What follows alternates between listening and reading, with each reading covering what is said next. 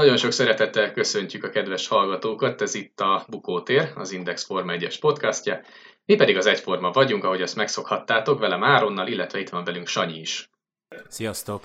Hát túl vagyunk a 62. francia nagydíjon, amelyet Max Verstappen nyert meg. Izgalmasan indult, aztán kissé unalomba fulladt, de hát azért van miről beszélni, tartsatok velünk!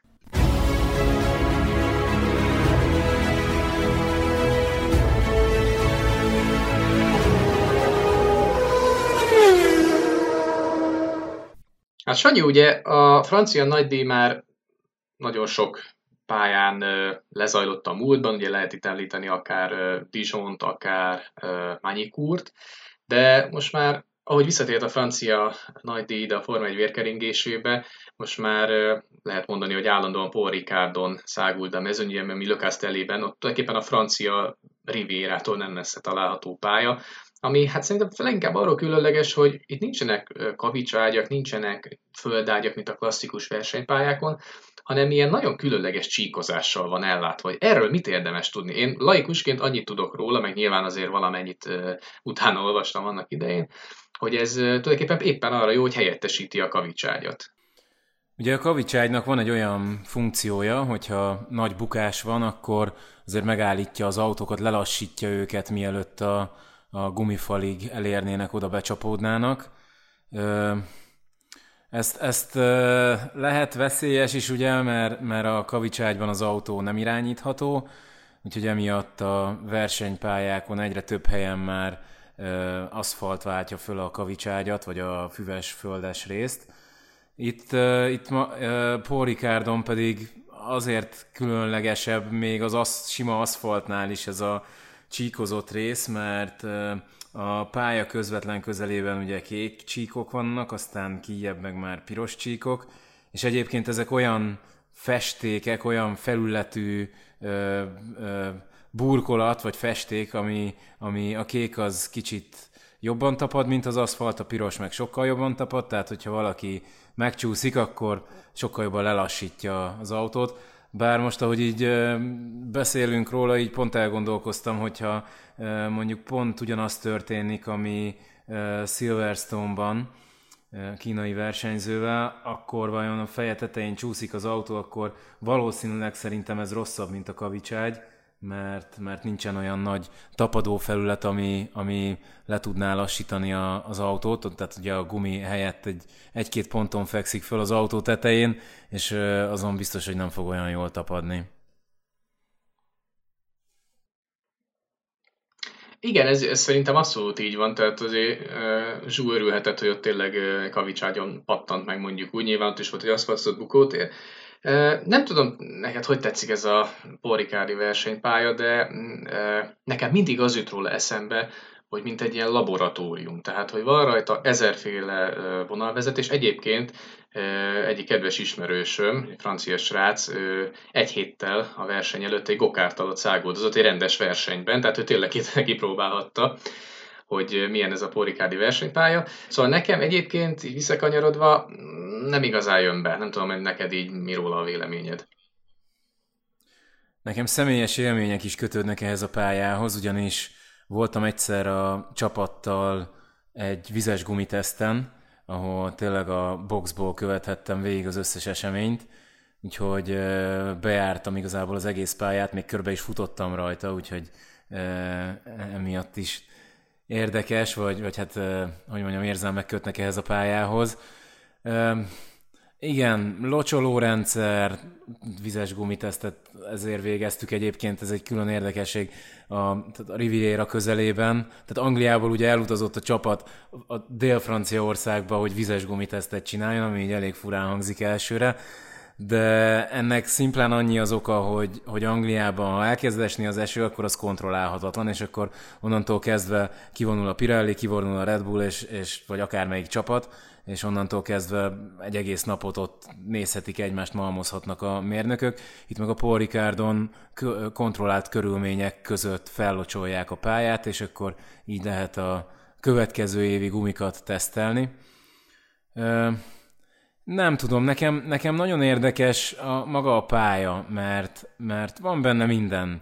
azt gondolom. Van benne hosszú egyenes, van benne ö, gyors kanyar, van benne teligázas kanyar, van benne lassú kanyar, van benne olyan kanyar, amiből a ö, ö, kigyorsítás alatt, tehát a kanyar közben végig ö, gyorsítanak ki az autóval, van benne sikán, szóval tényleg mindent el lehet róla mondani, de valahogy egyszerűen valahogy egyszerűen ez volt az összes évben, hogy, hogy unalomba fulladt a verseny. Nem tudom megmondani, hogy mi lehet az oka. Hát ugye a tavalyi verseny is csak azért volt hát izgalmasnak mondható, mert Verstappen még egyszer kijött a boxba, és ezzel tudta tulajdonképpen hamilton az utolsó Hát erre most nem vennék mérget, hogy a legutolsó körbe, de az biztos, hogy az utolsó körök egyikében tudta végül is megnyerni a versenyt. Mm, ez az idei futam mondhatni, hogy izgalmasnak ígérkezett, már francia mértékkel mérve, de hát a végén aztán megint ez is hát eléggé unalmas lett, ilyen bebóviskolós, de ne szaladjunk tényleg ennyire előre hanem egy picit még itt maradva a pályánál, ugye például Sebastian Vettel is megpendítette azt, illetve több helyen is írtak erről, hogy ez lett az utolsó francia nagydíj itt ezen a pályán, mert a Vettel is azt mondta, hogy vannak sokkal jobb helyszínek a francia nagydíjnak, akár ahogy már említettem, Dijon, ahol a jól tudom a 70-es, 80-as években ment a mezőny, illetve hát a nagyon sokak által, például Kimi Räikkönen el, Kimi Räikkönennek az egyik kedvenc pályája, Manik úr is szóba került. Azzal viszont általában az a kritika, hogy mindentől nagyon messze van. Tehát legalábbis Ecclestonik annak idején ezzel védekeztek Manik úr kapcsán, hogy kim van a semmi közepén, nehéz megoldani a szurkolók oda kijussanak, a szponzorok, etc. etc. Mm, nem tudom, te erre például erről mit gondolsz, hogy még el tudod-e képzelni másik helyszínen a, a francia futamot? Biztos érdekes lenne megnézni újra ezeket a, a régi pályákat. Ugye Zandvoortba is visszatért a forma, egy kicsit modernizálták a pályát, és, és tök izgalmas volt újra ott látni az autókat körözni. Megmondom őszintén egyébként a Paul körül sincsenek olyan nagyon izgalmas dolgok. Van mellette egy hotel, meg van mellette egy kemping, de meg jó, oké, persze 20-30 kilométerre ott van a tengerpart. Nem tudom, Magnikursban ehhez képest még rosszabb a helyzet? Általában ezt mondták róla, hogy semmi nincsen. Tehát abszolút, mintha egy mezőre fölhúzták volna most kis túlzással a pályát, meg nyilván elavultak voltak a kiszolgáló létesítmények is, de például Reikönen éppen ezért szerette, hogy na végre mindentől messze van, lehet, hogy a média is kevésbé volt rászállva, tehát hogy ő kifejezetten szerette, meg egyébként maga a mezőny is, mert, mert az is egy nagyon jó vonalvezetési pálya volt. Vagy hát az is nyilván. Kíváncsi, vagy, kíváncsi lennék, hogyha mondjuk a következő évben oda visszatérne a versenyzés. Biztos jót tenne így a francia nagydíjnak a hangulatának, hogy hogy gondolunk legközelebb a francia nagydíjra.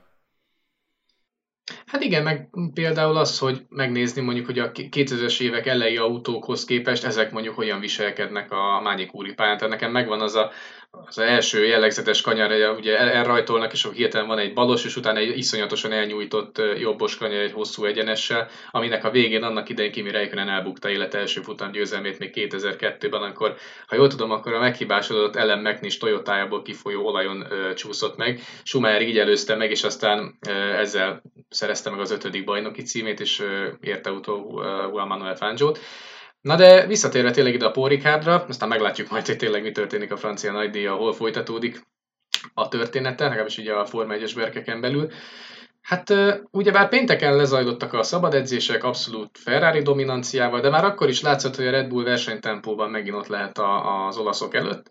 És a szombaton megtörtént az időmérőedzés, ahol megint azt láthattuk tényleg, hogy Lökler, illetve Verstappen egymásnak feszül, de aki még nagyon-nagyon jó tempót ment, az Carlos Sainz, akit, akinek viszont nyilván most, hm, hogy mondjam, most jött ki, ugyebár a Ferrari megbízhatatlanságának a eredménye, ha így lehet mondani, hogy rengeteg, ugye először is vezérlő elektronikát cseréltek az autójában, ami már 10 rajthelyes büntetést vont maga után, és akkor már úgy voltak az olaszok, hogy na, akkor mindent cseréljünk és akkor indul a végéről. De nagyon jó tempót diktált. Tehát ott a Q2-ben is volt egy nagyon jó köre, amit, amit talán még Löklernek csak a legutolsó köre volt erősebb, hogyha most hirtelen jól emlékszem.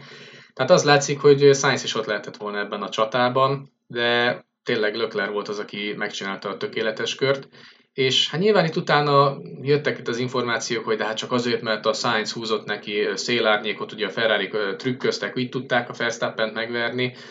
Nem tudom, te erről például mit gondolsz? Ér annyit, ért annyit az a, a szélárnyék, hogy tényleg Lökler ezzel volt jobb Verstappennél, vagy ez szerinted Löklernek önerőből is sikerült volna? Ugye voltak ilyen elemzések, hogy a, a milyen keveset hozott ez a szélárnyék a, a Löklernek. Én, én nem néztem, megmondom őszintén, meg, meg nem, nem, nem tudom megítélni most így kívülről, hogy mennyit hozhatott neki. 4-5-10 km per órát hozzáad a sebességéhez az egyenesben, nyilván valamennyit hozzátesz, és, és ö, ö, én azt gondolom, hogy így működik egy jó csapat, hogyha úgymond a Sainznak amúgy sincsen esélye előről indulni, akkor legalább a csapattársát segítse. De mindenképpen persze azt gondolom, hogy, hogy ez nem Sainznak az érdeme, hogy az érről tudott indulni Leclerc, hanem, hanem ez mindenképpen Leclercnek a gyorsaságára szükség volt. Igen, egyébként is én is olvastam több elemzést, és ezek ki is mutatták meg, a telemetria is elmondta, hogy ez talán néhány századot hozott Löklernek, mert hogy nem is nagyon tudták ezt jól kihasználni, ezt a szélárnyék adok-veszek cserét mondjuk így sainz de Lökler ezt, ezt saját tempóból is megcsinálta volna. Lehet, hogy akkor mit tudom én, nem 4 tized az előny, hanem csak 3, vagy 380 ezret például, tehát sokat nem osztott, szorzott, a Ferrari az megint látszott, hogy egy körön jobb, és szerintem, hogyha nincsen Sainznak ez a büntetés cunami, akkor valószínűleg ez Ferrari 1-2 lett volna, és akkor Verstappen csak a harmadik helyről indul, tehát nem, nyilván nincs a sportban. Ha, és ugorhatunk is szerintem a, a futamra, hiszen itt teljesen rende, rendben lezajlott a rajt, Hamilton ugye előre jött a harmadik helyre, tehát Perez már itt egy Mercedes megverte a futam elején, de nyilván Perezről majd még lesz szó, mert megérdemli, igaz, negatív értelemben.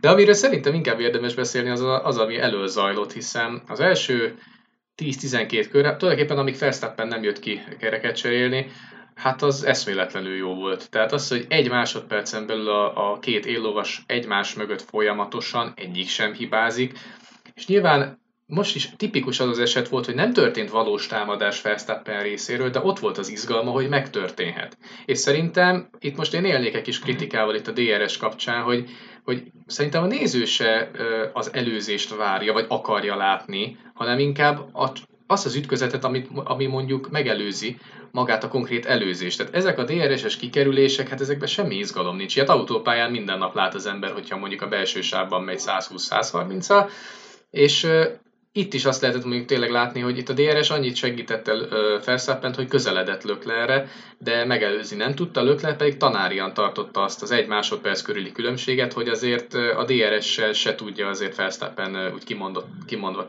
támadni. De ez nagyon jól nézett ki. Nem tudom, neked mennyire tetszett ez a, ez a csata, meg tényleg ugye DRS-ről mondjuk így mi a véleményed? Igen, ezt a DRS-t ezt akkor ö, találták ki, ez a ö, előzési ö, csoport, akik kidolgozták, hogy mitől lesz izgalmasabb a Forma 1, még egy jó néhány évvel ezelőtt. Ö, nekem akkor sem volt szimpatikus, hiszen tényleg egy ilyen nagyon mesterséges dolog számomra. Persze, persze volt, amikor ezt megcáfolták a, a versenyzők, például Azerbajdzsánban, amikor ide-oda előzgették egymást egy egyenesen belül, ugye ez a DRS nélkül nem lett volna lehetséges, úgyhogy nem tudom, ott, ott például talán a nagyon kevés esetek egyike volt, amikor nekem tetszett, úgyhogy ebben teljesen egyetértek veled, hogy, hogy az, hogy most a DRS-sel megelőzi a másikat, Persze, kell, oda kell kerülni, meg, meg, meg jó kigyorsítás kell, meg sok minden kell, meg, meg ö, még hogyha mögé nézünk a védekező autónak, hogyha nem túl hosszúak az egyenesek, akkor hogyha éppen a, a, az energia, ö, tehát ugye az elektromos hajtását a hibrid rendszernek akkor tudja éppen elsütni, amikor a másik autó DRS-sel megy, akkor, akkor akkor még izgalmas dolgok is kialakulhatnak. Egyébként pont megint a, az azerbajdzsáni pályára fogok visszautalni, ahol nagyon különbözően sikerült beállítani a csapatoknak az autóit. Van, volt olyan autó, amelyik inkább az egyenesre hangolódott, a nagyon hosszú egyenesre, nekik az jött ki, hogy úgy lesz gyorsabb a, vagy, vagy rövidebb a köridő. A másik csapatoknak meg az jött ki, hogy a technikás része, a kanyargós részen kell jobban menni, oda nagyobb leszorító erővel, és akkor ebből kialakultak olyan helyzetek, hogy, hogy az menő autó az egyenesben olyan gyorsan tudott menni, hogy hiába nyitotta ki a hátul menő autó a, a DRS-t, nem tudta megelőzni, és ja, mondjuk végül is most már két dolgot is összegyűjtöttem a DRS-sel kapcsolatban, de ettől függetlenül összességében azt gondolom, hogy, hogy nagyon mesterséges dolog. És igen, ez pedig az FIA dicséri, hogy, hogy idén, idén már sokszor láthattunk olyat, hogy nagyon közel követik egymást a, az autók, és várnak arra, hogy nem tudom, vagy az előtte lévő hibázzon, vagy csak esetleg egy jó kigyorsítással sikerüljön megelőzni az előtte lévőt. Fékek nem melegednek túl, a motor nem melegszik túl, nincsen annyira turbulens levegő, hogy, hogy a, a leszorító erő túl nagy kárt szenvedjen, emiatt a gumik sem degradálódnak annyira, nem, nem kopnak annyira attól, hogy mondjuk a hátsó autó csúszkálna, úgyhogy, úgyhogy ez az FIA-t dicséri, hogy, hogy jónak tűnik ez az irány, amit, amit idéntől kezdve az autókkal csináltak.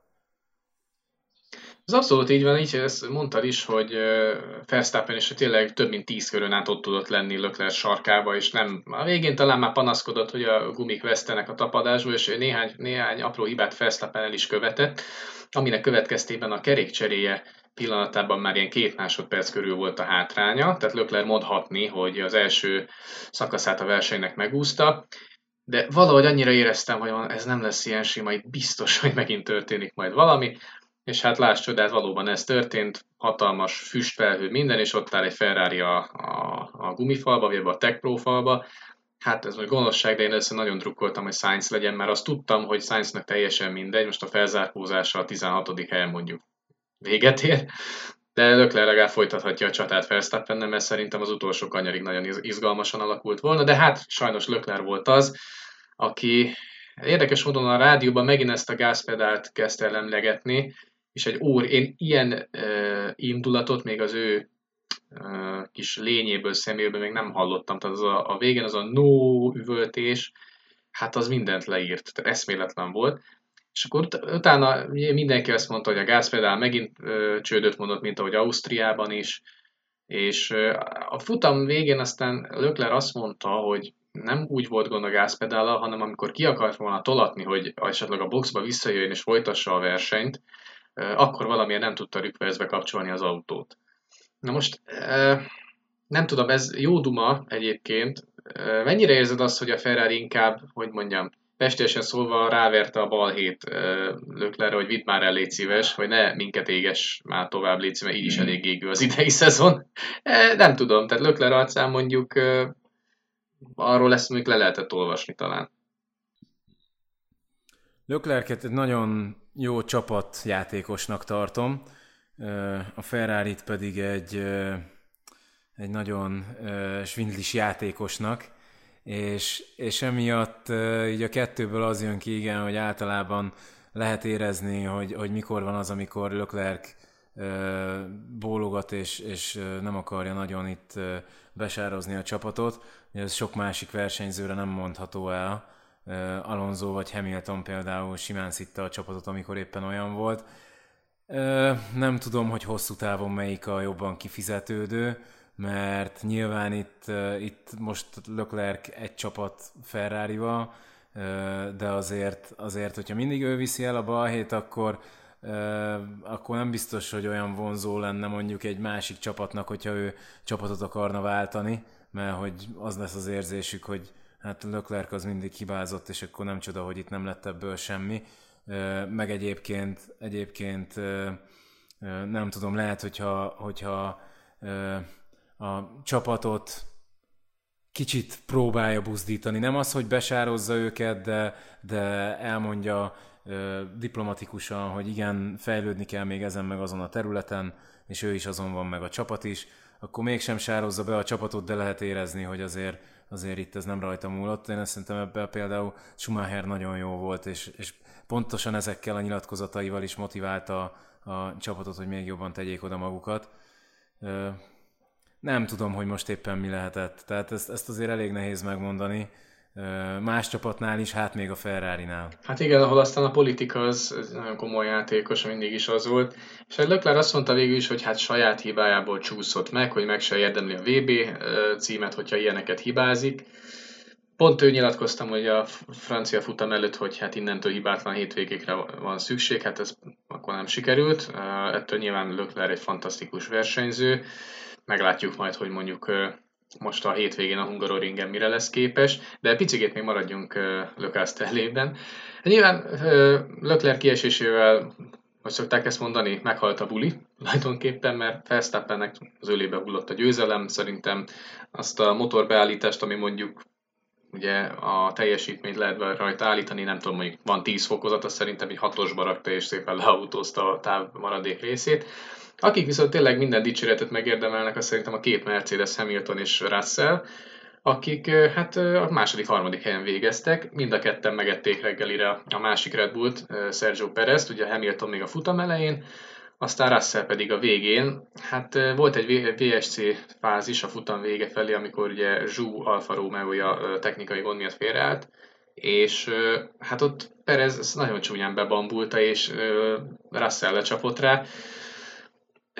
Nyilván minden dicséret tényleg Russellnek, hogy szemfüles volt, de Perezzel én nem tudom, mi történt. Tehát, illetve hát valamilyen szinten de, tehát Perez a tipikusan olyan versenyző, és most bocsássák meg a Perez szurkolók, mint mondjuk annak idején volt Barrichello, vagy volt mondjuk Bottas a Mercedesnél nem is olyan régen, hogy vannak kiugróan erős pályái, kimondottan képes erős teljesítményre néha-néha, viszont ezt nem tudja állandósítani. És még ide veszem David Coulthardot is, bár őt azért pár fokkal jobb versenyzőnek tartom, amikor fénykorában még a McLarennél volt.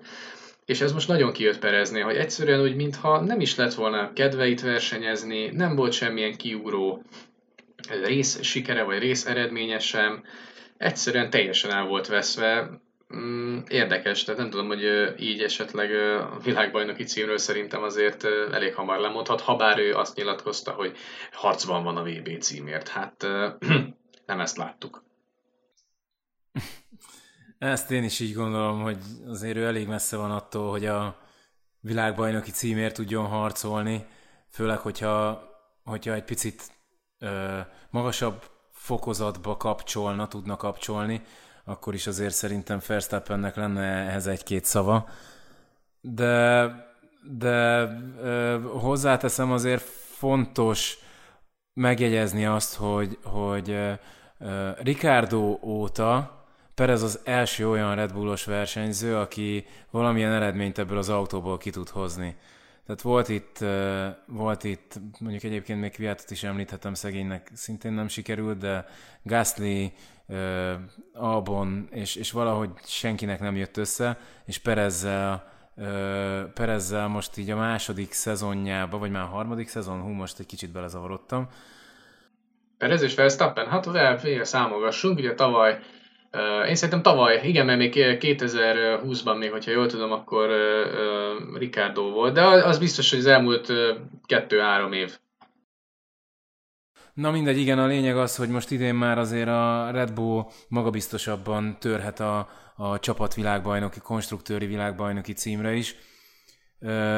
De nem tudom, tehát lehet, hogy egyszerűen elfáradt ezen a versenyen egy óriási csatázott sainz is. Egyébként nekem az volt a versenynek az egyik kedvenc a jelenete, volt, amik, igen. ahogy Sainz megelőzte Perezt, tehát ott kanyarokkal korábban, négy-öt kanyarral korábban már elkezdte Sainz előkészíteni, és az utolsó pillanatban sikerült ö, ö, megelőzni. És akkor, ha már Ferrari-ról ennyit beszéltünk, azért itt érdemes azt megjegyezni, hogy miközben előzi meg Perezt, közben kihívják a boxban, hogy kerékcserét, kerékcserére meg, hogy a büntetését töltse le. Hát nem tudom, ez is olyan elég fura volt, olyan olaszos, szerintem az olaszokon kívül senki nem értette, de lehet, hogy még az olaszok sem. Hát igen, tehát szerencsétlen átverek, átverekszi magát Perezem, ez tényleg az volt, ahogy mondtad, hogy már 5-6 kanyarral korábban elkezdte előkészíteni, totál más iveken ment, gyönyörűen csinálta, és aztán, ha úgy veszik, semmit nem ért az előzése, meg ez a szép előkészítés. Illetve ezt azt hiszem, a közvetítés alatt is beszélték, hogy, hogy ezt, ezt a kerékcserét akkor már jóval hamarabb meg kellett volna lépni, legalább egy tíz körrel korábban, hogy aztán Sainz a pályán le tudja dolgozni ezt a, ezt a különbséget a friss gumi okán. Erre tényleg behozzák a boxba úgy, hogy közben Russell meg Perez egymásra talál, és folyamatosan lassította egymást. Na most 5 másodperc, azt bőven meg tudott volna, ki tudott volna autózni ennek a Csetepatinak köszönhetően, és simán szerintem meg lett volna neki a harmadik hely. Ehelyett egy, szerintem ebben egy minimális rizikó volt, nem lett volna benne nagy rizikózás. Ehelyett a Ferrari ezt eldobta, és ment a biztos ötödik helyre, mert az nyilván meg lett neki. És Sainz sem értette, hogy gyerekek, most minek hoztatok ki? És azt érzed, hogy a versenyző is érzi, hogy hülyének van nézve, vagy egyszerűen nem, nem veszik számításba a döntésnél. És ez nem az első eset, hanem annak idején még, még Lökler is többször sokkal jobban átlátta a versenyt az autóban ülve, mint a, a versenystratégiák, meg mondjuk a, a személyes mérnök a, a pulpitusnál. Úgyhogy hát ezt a Ferrari már megint nagyon, tényleg ahogy mondtad, olaszosan elrontotta, csak hát még hány, hány, hány ilyen alkalom lesz, azt nem tudom, tehát egészen elképesztő. Úgyhogy hát meglátjuk majd. Az biztos, hogy hát Verstappen most már 63 ponttal vezet, én kimerem mondani, hogy ez a világbajnoki cím ez a szezon közepén eldőlt, mert a ferrari annyira sok a, a, a különböző technikai gondja, ahogy ezt te nagyon jól levezetted akár a legutóbbi podcastben, meg az az előttiben is, ezt most nem is részletezném, aki tényleg erre kíváncsi, azt nem nyugodtan hallgassa vissza az Index felületein a korábbi beszélgetéseinket. Hát nem, tehát ez, ez nagyon jó egyébként, hogy a tényleg a Ferrari végre újra a győztes autó, csak hát van ennek még egy pár, hogy mondjam, tehát azon a bizonyos listán azért még nem mindenhova kerültek oda a pipák, na mindegy. Viszont jön majd itt egy fantasztikusnak ígérkező magyar nagydíj, a következő hétvégén ugyebár, Hát hogyan várjuk ezt, Sanyi? Hát szerintem eszméletlenül jó lesz. A tavalyi a szenzációs volt, ugye Okon győzelmével, meglepetés győzelmével, egy esőkáoszt követően. Hát valami hasonlóval kiegyeznék, annyit még gyorsan hozzátennék, hogy bizony-bizony a hétvégére elég komoly esőket jósolnak országszerte. Hát igen, ennek mindenki nagyon örül szerintem már itt a nagy szárazságban meg főleg, hogy a verseny is azért egy jó esős uh, magyar nagy díj, az mindig nagyon érde, izgalmas tud lenni, uh, még eső nélkül is. Egyébként ebben nagyon nagy a kontraszt így a francia pályával, tehát francia pályán tényleg van hosszú, egyenes, tényleg a, a, ahogy itt uh, mondtam a, a podcast elején, hogy mindenfajta pályaelem megvan benne, ami egy jó versenyhez kellene. Ezzel szemben a, a Hungaroringet egy gokárt pályának szokták csúfolni, hogy, hogy kb. olyan rajta menni, mint egy gokártpályán, nincs idő sehol pihenni, nincsenek hosszú egyenesek, kanyar kanyart követ, meg egyébként olyan nagyon nagy tempójú kanyar sincsen, de mégis hihetetlenül jó versenyek szoktak itt lenni, nagyon izgalmas versenyek szoktak kerekedni, úgyhogy én ugyanúgy, ahogy minden évben most is nagyon várom ezt a versenyt. Mik lehetnek mondjuk az esélyek? Tehát ez egy, ahogy itt említetted is, hogy szinte egy pálya, tehát hogy hosszú egyenes nincs benne, tehát az erőforrásokat azért annyira mondjuk úgy, hogy nem csinálja ki, maximum, hogyha tényleg nagy hőség lenne, hát azt meglátjuk, hogy végül is lesz-e, hanem tényleg itt inkább a mechanikai tapadás, illetve az aerodinamikai hatékonyság az, ami, ami dominál. Mm, sok esetben mondjuk Monakóhoz szokták hasonlítani ezt a, a hungaroringi pályát, már ami a beállításokat illeti mondjuk. Igen, mivel lassú, tehát nincsen olyan óriási végsebesség, ezért nem nagyon érdemes az alacsony légellenállású csomaggal menni. Sokkal érdemesebb a, a kanyarokra rágyúrni, úgymond, és akkor olyan szárnyakat föltenni, amivel nagyobb a leszorító erő, és bár egy picit kisebb, nagyobb a légellenállás is.